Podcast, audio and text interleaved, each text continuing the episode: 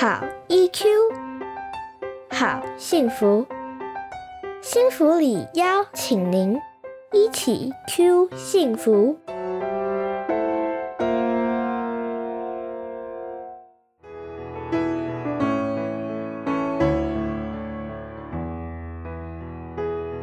Hello，大家好，欢迎进入亲子学习力健身房。让我们一起来锻炼大脑的学习力以及亲子教养的功夫。我是黄老师。今天呢，很高兴又邀请到李一清临床心理师来跟我们再聊聊看气质跟学习的关系。这是一个很新鲜又有趣的观点。呃，不过还是有其他的气质项目跟学习有关，所以我们今天再一次的。欢迎李一清临床心理师。Hello，大家好，黄老师好，我是一清临床心理师。一清上一次呢，跟我们讲到气质是孩子天生的个性，那父母呢，只要能够贴切的了解我们孩子的气质风格，那在教养上面呢，就可以比较能够事半功倍。尤其是你特别提到一活动量大的孩子。那也提供我们可以怎么样子让这个活动量大的孩子在学习力上面可以更能够发挥，那么也就是少量多餐的方式来引导他。那除了上次提到活动量的这个气质之外，今天你还带来什么新的气质教养观呢？嗯，上次呢我们已经聊过活动量了，今天我们再来谈另外两个。跟学习力有关，但是呢，也蛮容易造成爸爸妈妈在教养困扰上的气质表现。首先呢，我们来谈注意力分散度。注意力分散度高的孩子啊，一般人常会形容说啊，这个孩子好像很容易分心。比如说呢，这个孩子可能看书看到一半，好像就开始玩手边的小东西。很多爸妈、爸爸妈妈都会觉得说，哎，这样的孩子学习力好像比较不好哎。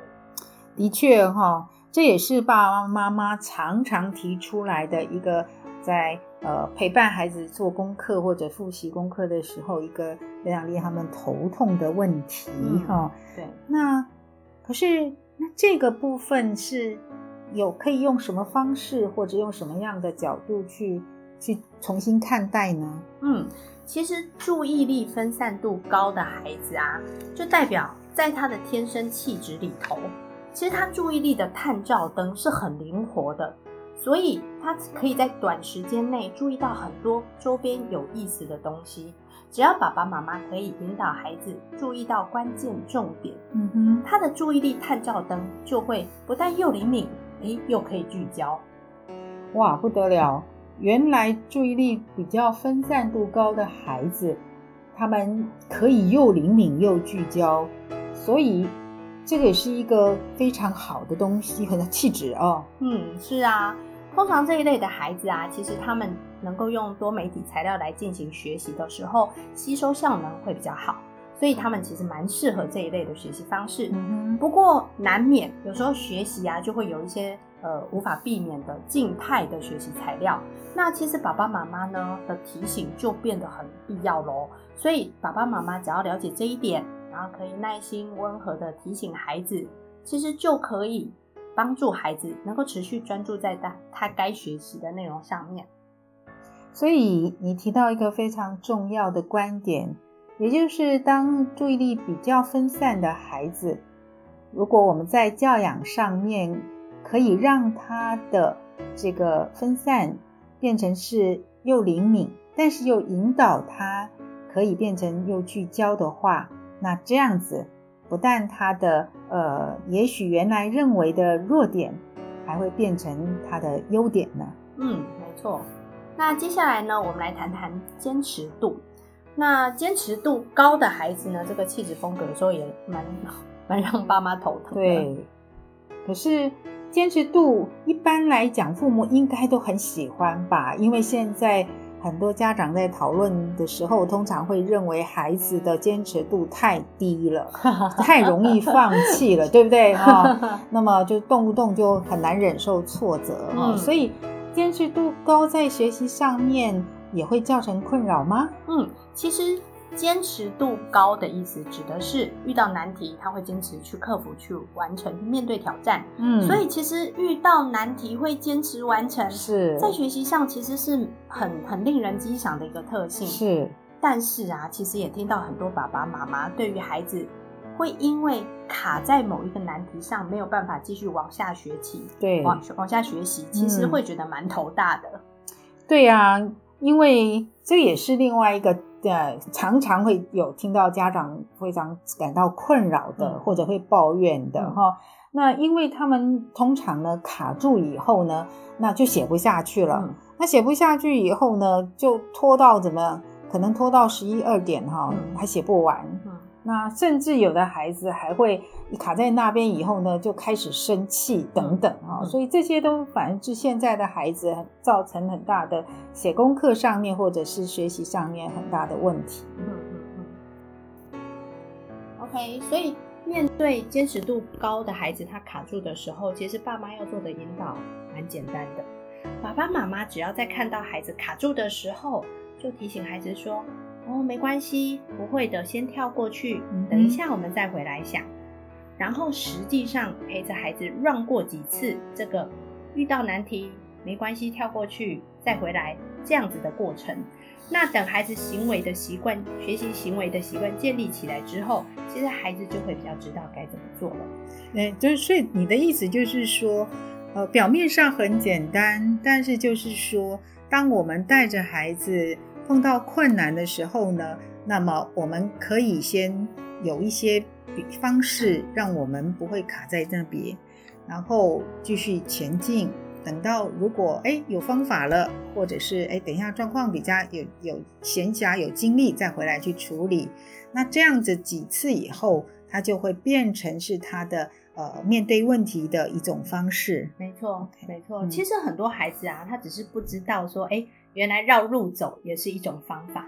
那只要呃告诉孩子这些方法，好绕路走这个方法，他其实就可以就是比较知道怎么去调试他的心情。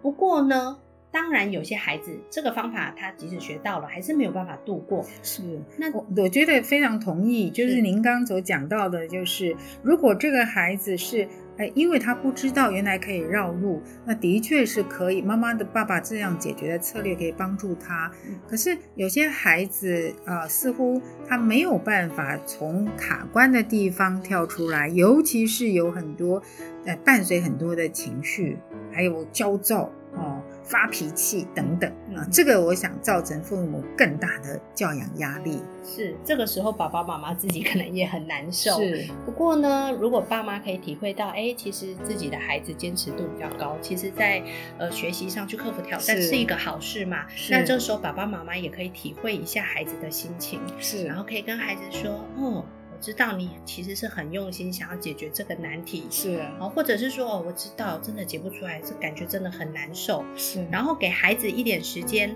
来调整他的心情，调试他的心情。其实这些都是让孩子能够呃，在他的气质表现上能够呃好好度过的一些很重要的教养原则。是，所以我听起来这个部分来讲，就是呃，我们爸爸妈妈通常孩子卡关的时候，会非常的担心跟聚焦在于他卡关这件事情。嗯可是我们可能比较没有办法去注意孩子在卡关上面的那样的情绪状况啊。是，那也就是说，他们所引起的这些不舒服感，还有一些情绪表现，才是真正造成他们没有办法再往前进的一个阻力。是，那所以这时候爸爸妈妈因为没有注意到阻力是这个，而只是觉得他掉在那个卡关的洞里面，急于想要把它拉出来，反而造成他很大的阻力，是是不是这样子哈？所以让亲子之间也就陷入了一个一个焦灼啦。其实两边都很辛苦。是，那所以说，那么对面对这样子的一个卡关的孩子，那刚刚呃易清老师特别提到的一个就是提供他策略。啊，另外一个就是协助同理他现在的那样的情绪，让他的情绪稍微下降之后呢，哎，可以试试看用其他的方式来面对。是 OK，今天呢，我们跟各位爸爸妈妈谈到两种气质表现，一种呢是注意力呃分散度，还有坚持度。那这两种气质表现会造成在学习力的这个教养上，可能有一些爸爸妈妈的困扰。那我们会发现，其实最重要的一点是，爸爸妈妈只要能了解孩子的气质特性，当孩子遇到瓶颈的时候，给他适切的引导，其实就可以带着孩子突破这些困境。让他这个气质表现呢，从扣分变成加分。今天很高兴，我们又可以用呃气质的这个观点来看，怎么样让呃学习上的教养有一个不同的呃思考方向啊。那这个除了就是说教他们怎么样写功课、怎么读书之外的技巧之外，一个非常重要的。父母教养的一个基础功夫啊，因为我们常会说，哎，在亲子教养里面，呃，最重要的开始就是有关系就没关系哈，就是当建立一个好的引导的关系啊，是胜过于你有很好很好的一些怎么样呃训练技巧。嗯，所以今天谢谢一清。让我们有一个完比较完整去从教养的观点去看待这样的学习跟注意力问题。好，也一样，谢谢大家的收听。嗯，谢谢。